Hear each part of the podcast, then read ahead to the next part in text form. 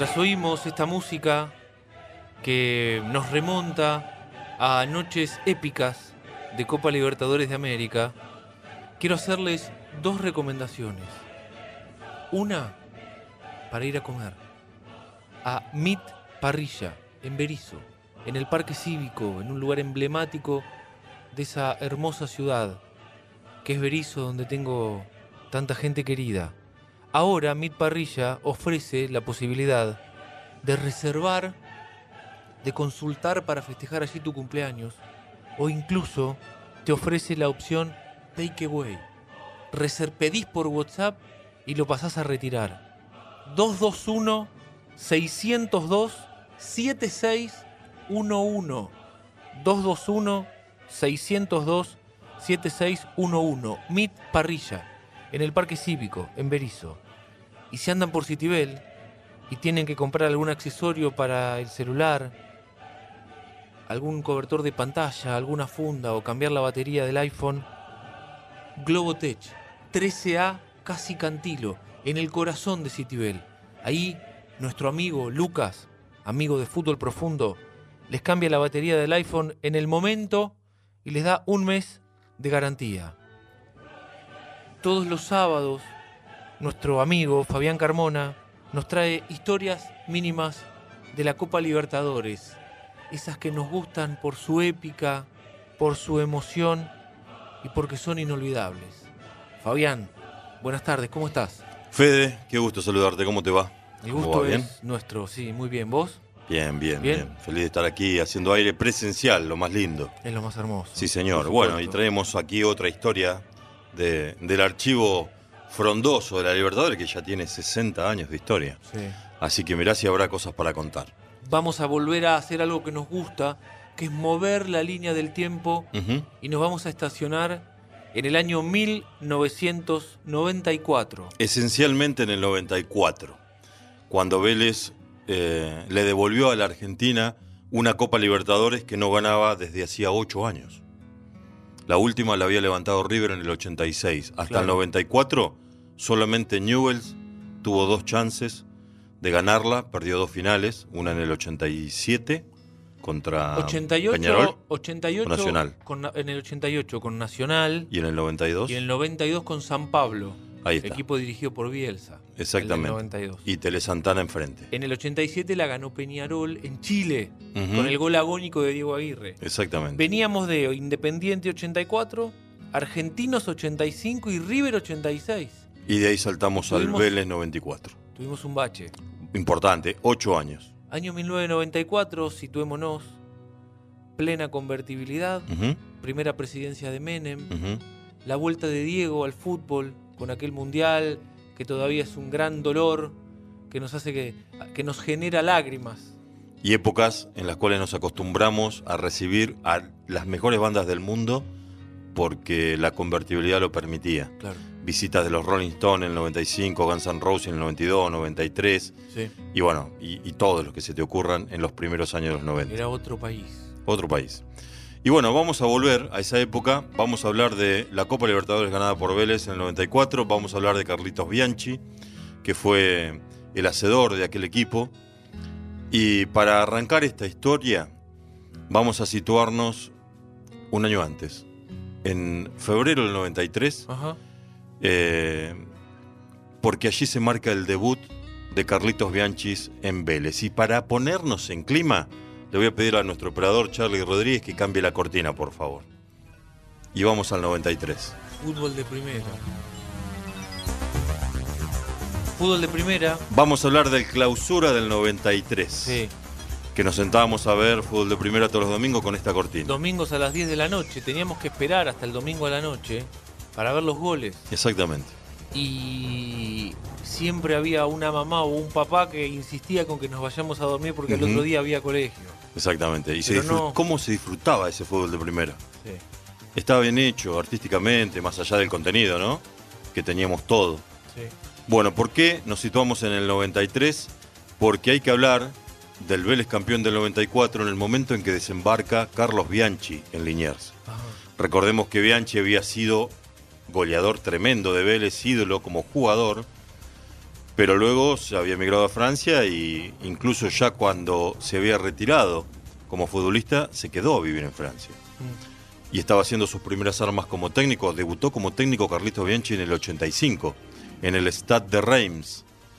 Y luego, ya entrada la década del 90, estaba como manager deportivo del París Fútbol Club.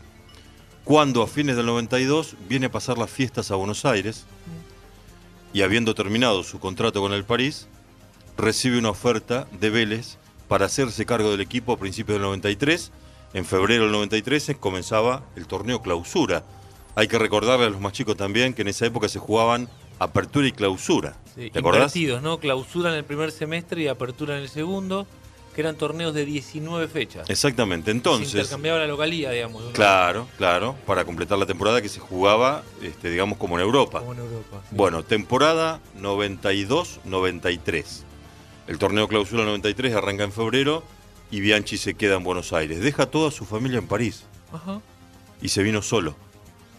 Y aceptó porque dijo que encontró un grupo con una predisposición tremenda para trabajar. Esa Y arran- base se la había dejado Eduardo Luján Manera. Correcto, exactamente. Heredó la base del equipo que había dirigido Eduardo Luján Manera. Y, y con esa base se cimienta el campeón del Clausura 93. Es decir, Carlitos Bianchi llega a Vélez después de pasar muchísimos años fuera del país y lo primero que hace es salir campeón. Es una, fue una costumbre en su vida. En cinco meses después de haber debutado como técnico de Vélez, llegó a la anteúltima fecha aquí en La Plata en cancha de estudiantes en el viejo estadio de 1 y 57, Sí. con la posibilidad que si se le daban otros resultados, salir campeón aquí en cancha de Vélez. A Vélez le faltaba un punto y que no gane el Independiente. Y ese día se dieron las dos cosas. Por eso, para volver a seguir en clima, vamos a ir a los relatos de Marcelo Araujo y los comentarios de Enrique Macaya Márquez para aquel uno a uno de Estudiantes Vélez, una tarde de lluvia, cancha, cancha embarrada, aquí en La Plata, fecha 18, Ocho. ¿sí? Del, Del clausura del 93. 93. A Vélez le faltaba un punto. Eh, empataron uno a uno. El gol lo hizo José Luis Chilaver de penal. Vamos a escuchar el relato de Marcelo Araujo en aquella tarde en fútbol de primera. Vélez campeón del clausura 93. Despejaba París Cardoso. Gómez. Piquín se había ido del arco. Iribarren. Cardoso. Bacedas. Cardoso. Penal, penal, penal, penal. Que puede ser un campeonato para Vélez. Crespi al lado de la jugada. Una llegada a destiempo. Cardoso recién estaba por ingresar al área.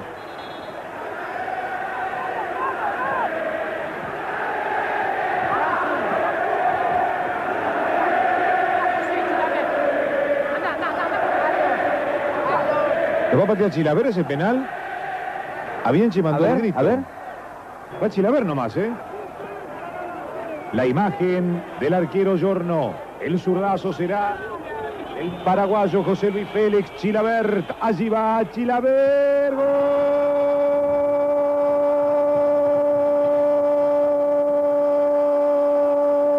Gol de Vélez que quiere ser campeón. Chilaver de penal. Estudiante cero. Vélez que acaricia el campeonato uno. Era casi seguro que cruzara la pelota. Un zurdo sobre la izquierda, buscando la lógica. Los arqueros difícilmente sean de colocar el balón con la cara interna. Generalmente le pegan con mucha potencia como le pega a Chilaver. Y lo lógico hubiera sido pensar que sucediera esto. Que con zurda le pegara, utilizando casi hasta el empeine para cruzar la pelota sobre la izquierda de Giorno que eligió mal. El recuerdo del torneo de clausura 93, Estudiantes 1, Vélez 1, Vélez campeón en La Plata, en cancha del Pincha. Sí. Gol de José Luis Chilaver. El primero en Vélez. Primer gol había- de José Luis Chilaver Sí, en Vélez. Había hecho uno en el 89 con la selección de Paraguay a Colombia. Y había hecho uno en enero del 90 jugando en Zaragoza. No sé si prestaste atención, se escuchó recién en el audio que compartimos. En un momento, luego de la sanción del penal, se lo escucha a Carlos Bianchi diciendo que lo patee José Luis Chilaver. Anda, anda, anda, anda, le decía.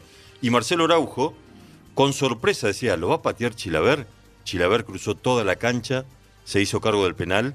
El remate fue cruzado y abajo, fuerte, y no abrazó a sus compañeros y directamente volvió, corriendo para gritarlo delante Sí. de la tribuna de Vélez. Vélez con camiseta blanca, verde y roja. Todos Mirá, los compañeros siguiéndolo a la carrera, tratando de agarrarlo y Chilaver desprendiéndose de sus compañeros que querían retenerlo, él quería llegar al área y lo grita frente a la Claro. gente de Vélez que estaba detrás de su arco. Claro. Vélez gana así entonces el derecho a participar de la Copa Libertadores del 94. El último gol de Chilabert lo hizo en noviembre del 2003, en Peñarol de Montevideo, que fue uno de los últimos clubes en los que estuvo. ¿Tenés el dato de cuántos goles hizo?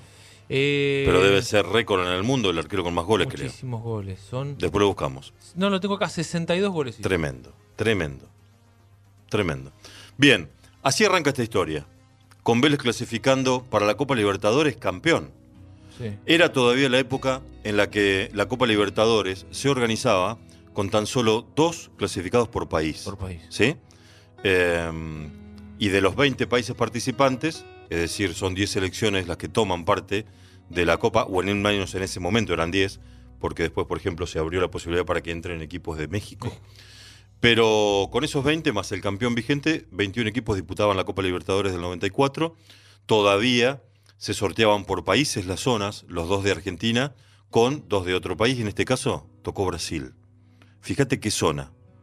Para jugar Vélez la Copa Libertadores del 94, la integraban Boca y Vélez por Argentina. Mm. Y por Brasil el Cruzeiro y Palmeiras. Así que si a vos te dicen que entras en un grupo donde está Cruzeiro, Palmeiras y Boca, Yo creo que es algo cuarto. por más que seas el campeón, digamos, este, la verdad que en- de entrada entró de punto. Mm. Eh, Vélez al en ese equipo. Vamos a empezar a recordar Pará, nombres. Reco- quiero recordar algo de aquel Boca. ¿Por qué Boca? Boca, jugó Boca la dirigido Copa? por César Luis Menotti. Boca había salido campeón en el 92. Sí. No sé si habrá sido por ese logro. Y ahí salta la, salta la Libertadores. Claro, porque Boca salió campeón de la Apertura 92, a fines del 92. Eh, y allí gana, digamos, el, con Tavares de técnico. Claro. Allí gana el derecho a participar de la Copa Libertadores del 94. Y estaba Menotti, de técnico. mirá. Sí. Menotti en el 94, no no, recordaba. Bueno, fue un fracaso para Boca. De hecho, después se fue Menotti. Eran épocas de 20 equipos en 5 grupos de 4 y clasificaban 3 por zona.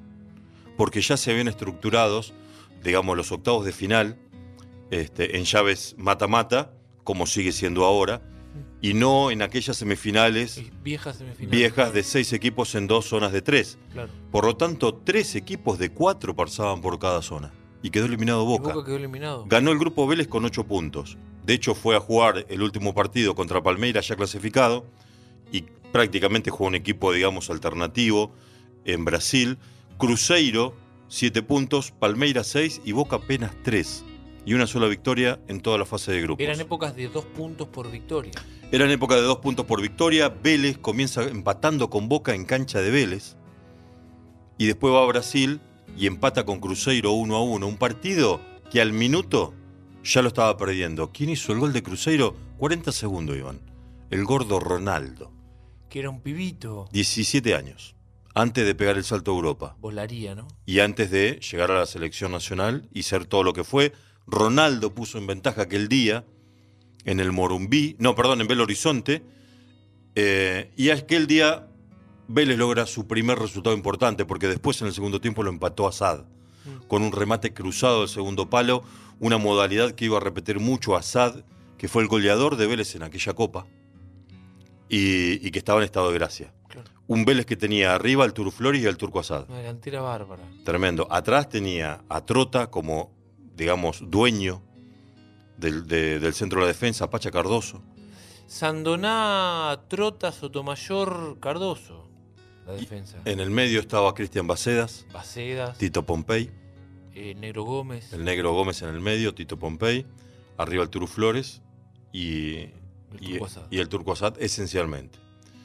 Con ese equipo, Vélez pasa muy bien la primera fase, le gana a Boca 2 a 1 en la bombonera, en la revancha, el partido inicial había sido 1 a 1 en Cancha después le gana 2 a 1 en la bombonera, y solamente pierde con el Palmeiras 4 a 1 en el último partido de la fase de grupos cuando te decía, Bianchi manda un, un equipo casi alternativo, pues ya estaba clasificado, porque no quería, dijo Bianchi en aquel momento, correr el riesgo de que alguno sume amarillas y llegar condicionados a la ronda de octavos de final. Claro.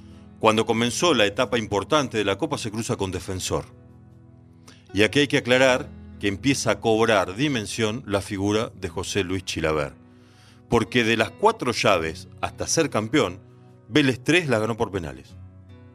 Eliminó en octavos a Defensor por penales. Solamente eliminó, sin llegar a la instancia de penales, al Minerven de Venezuela en cuartos de final. Minerven, un equipo clave en el fútbol venezolano de mediados de los 90, que salió campeón del fútbol venezolano una vez, nada más, y después fue como cuatro o cinco años consecutivos subcampeón, y un equipo que en el 2005 estaba desafiliado, había desaparecido. Ahora volvió, se llama Minerven Fútbol Club, está en tercera, división de Venezuela, pero en aquel momento llegó a cuartos de final de Copa Libertadores.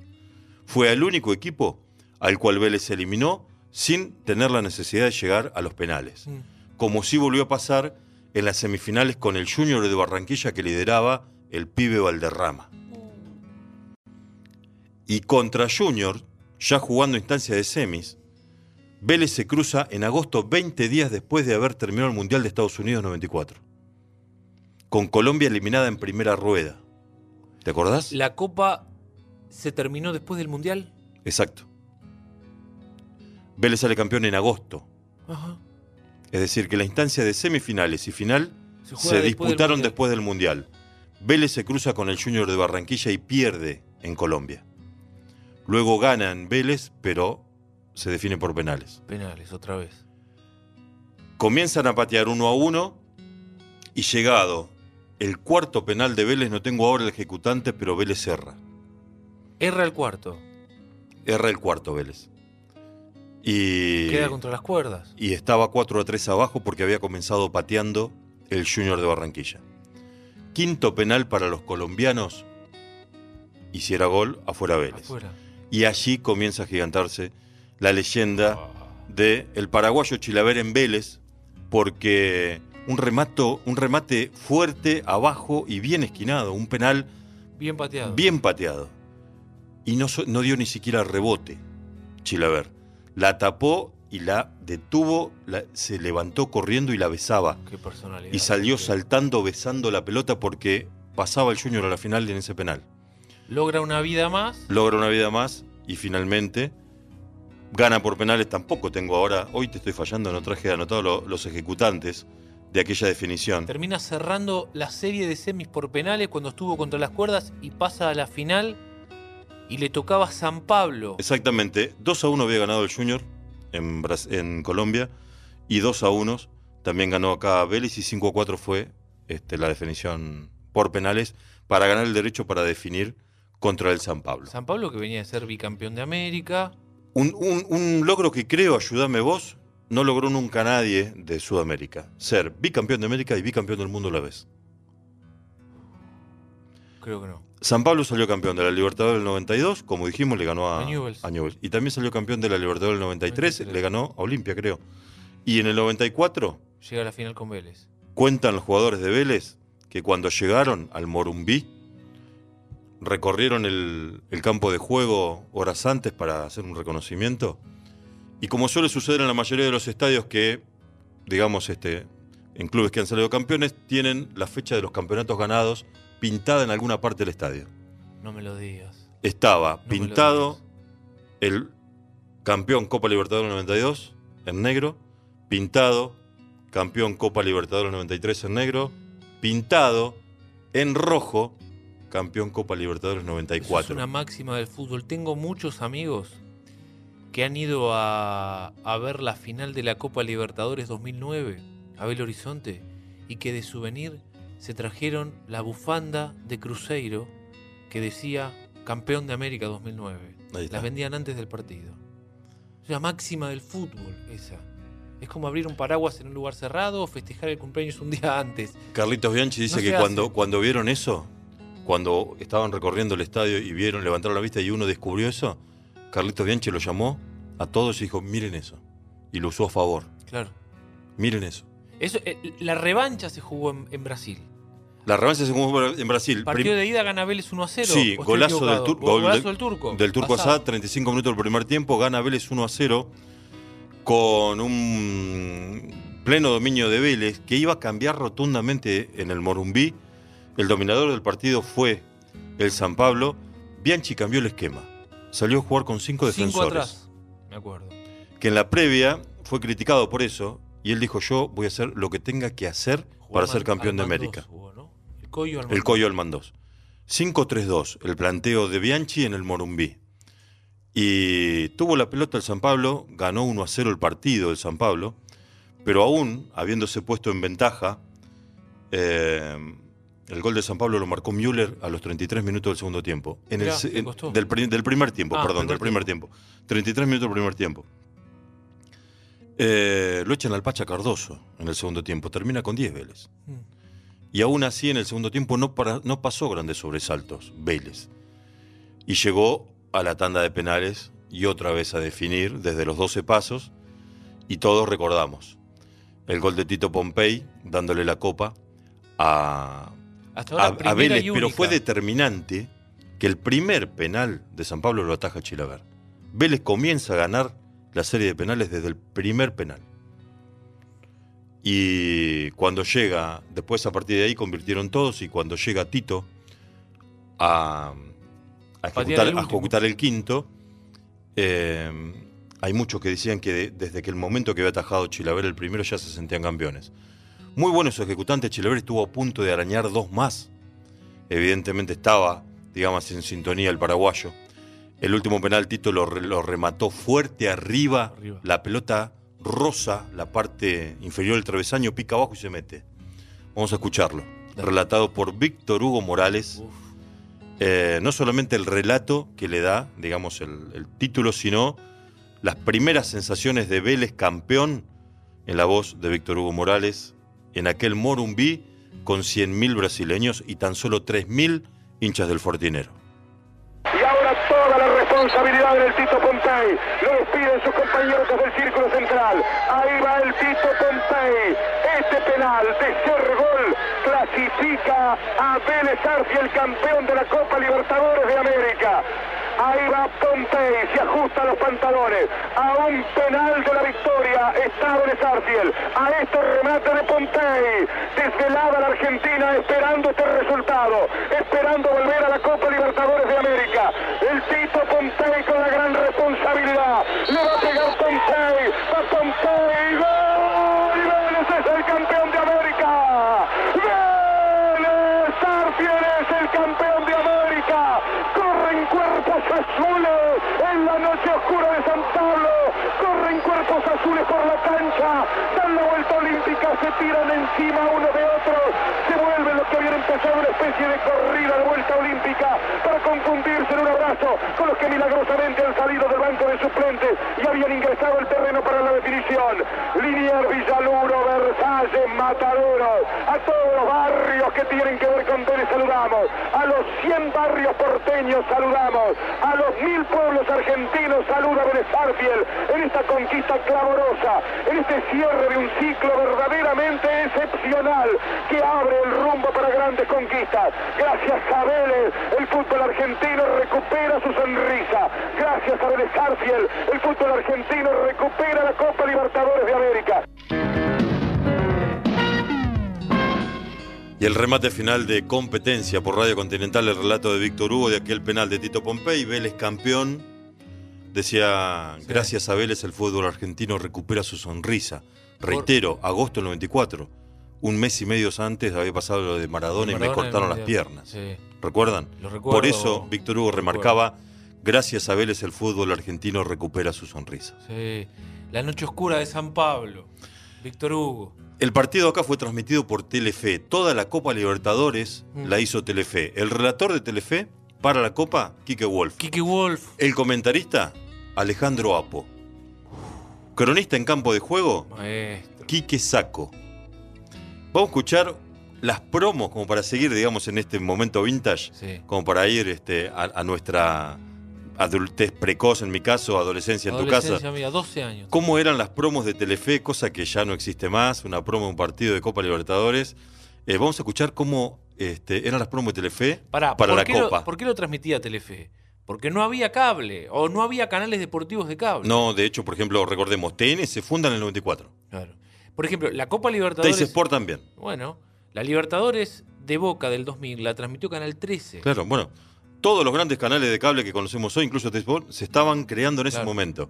Esto es la promo de Telefe para la semifinal con el Junior. Vamos a A escucharla, ver. Charlie. Telefe y Vélez juntos en la Copa Libertadores. Este miércoles el Fortín y la gran revancha. Vélez Junior por la semifinal. Después de la ajustada derrota en Colombia, el equipo de Bianchi sale a ganar o morir en Liniers ante el conjunto de Valderrama. Dos grandes equipos en busca de un lugar en la final. Vélez Junior, la gran revancha, con relatos y comentarios de Quique Wolf y su equipo periodístico. Este miércoles a las 10 de la noche por Telefe. ¿Y por qué ponemos al aire esto? Es para entrar en clima, porque el audio que viene tiene que ver con el final de la mm, transmisión, digamos, que hizo Telefe y la palabra del entrenador Carlitos Bianchi, Ajá. a quien agarra a Quique Saco en el campo de juego y lo hace dialogar con Quique Wolf y con Alejandro Apo y con quién más. ¿Qué pasaba en las medianoches de Telefe en los 90? Arrancaba Video Match.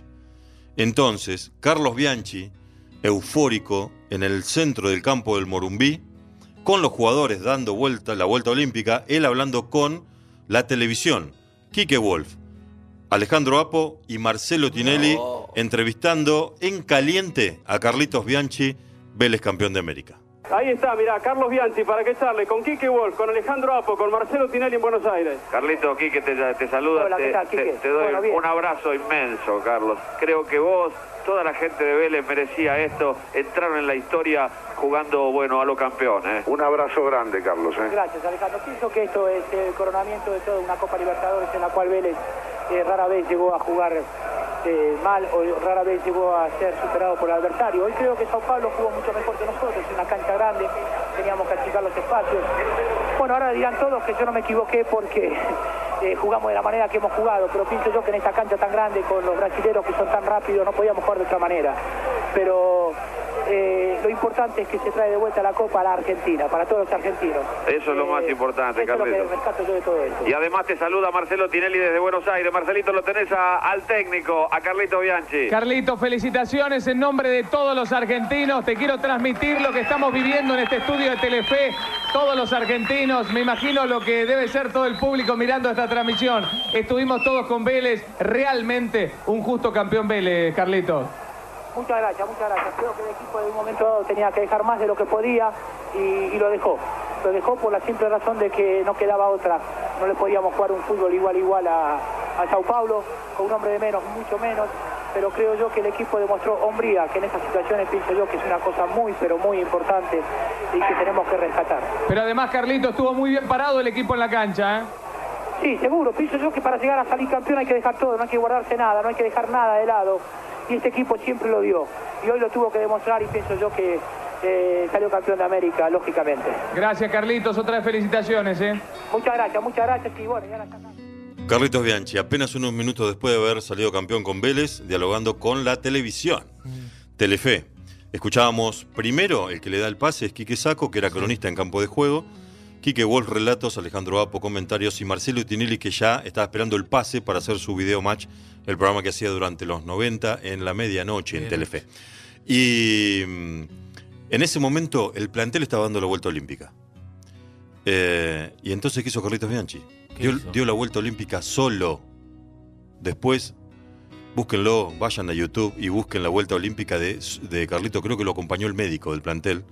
Y dieron la vuelta olímpica solo, con un Morumbí ya vacío, excepto los 3.000 hinchas de Vélez que habían llegado hasta San Pablo. Qué momento ese, ¿no? Y vamos a cerrar este repaso de Vélez, campeón de la Libertadores del 94, escuchándolo de nuevo a Carlos Bianchi, pero ya no en caliente, sino con las sensaciones bien dulces, pero 20 años después, Ajá. en un especial que hizo Teis Sport recordando a Vélez en el año 2014. Y allí vamos a escuchar por qué, aún este, estando solo, decidió igual dar la vuelta olímpica y esa imagen atípica, el entrenador abrazado con el médico corriendo solo por el perímetro del Morumbí. Eh, esto decía Carlitos Ah. Bianchi en el 2014 al recordar la Copa del 94. Campeón de América Vélez, señores. Nosotros cuando empezamos la Copa Libertadores yo tuve problemas. Tuve problemas al interior del club. Había gente que no estaba de acuerdo en que yo dejara el campeonato de lado y que me tirara directamente a la Copa Libertadores. Y yo era el, no sé si era el primero, pero yo quería que, que Vélez tuviera historia internacional. Contra Palmeiras eh, nosotros fuimos casi con un plantel reserva a jugarla, porque estábamos clasificados para por si nos echaban algún jugador que pudiera jugar los octavos de final. Y el día ese de la mañana del partido fuimos a ver el Monumbí. Yo no lo conocía. Y le dije al tordo, tordo, acá vamos a volver. Y después volvimos, volvimos contra, contra Sao Paulo. Y al final de cuentas nos terminamos enfrentando al que había sido bicampeón de la Libertadores y bicampeón intercontinental, que creo que debe ser el único club que el último club que lo logró eso. La vuelta olímpica la di solo porque me agarró, no sé si había sido Quique Wolf, no sé quién, para ponerme a hablar en la cancha y los jugadores dieron la vuelta olímpica y me quedé solo en banda. Y la di, ¿sabe por qué? Porque dije, a ver, tal vez nunca más doy una vuelta olímpica la, de la Copa Libertadores. La realidad fue esa, dijo, la quiero dar porque yo no sé si vuelvo a ser campeón de la Copa Libertadores. Y volvió a salir campeón. Pero ahí se equivocó. Ahí se equivocó. Se equivocó por humilde. Por- y se equivocó feo, porque no dio una más. Muchísimo Tres más. Volvió a ganarla en el Morumbí en el 2000 con Boca. contra el Palmeiras, exactamente.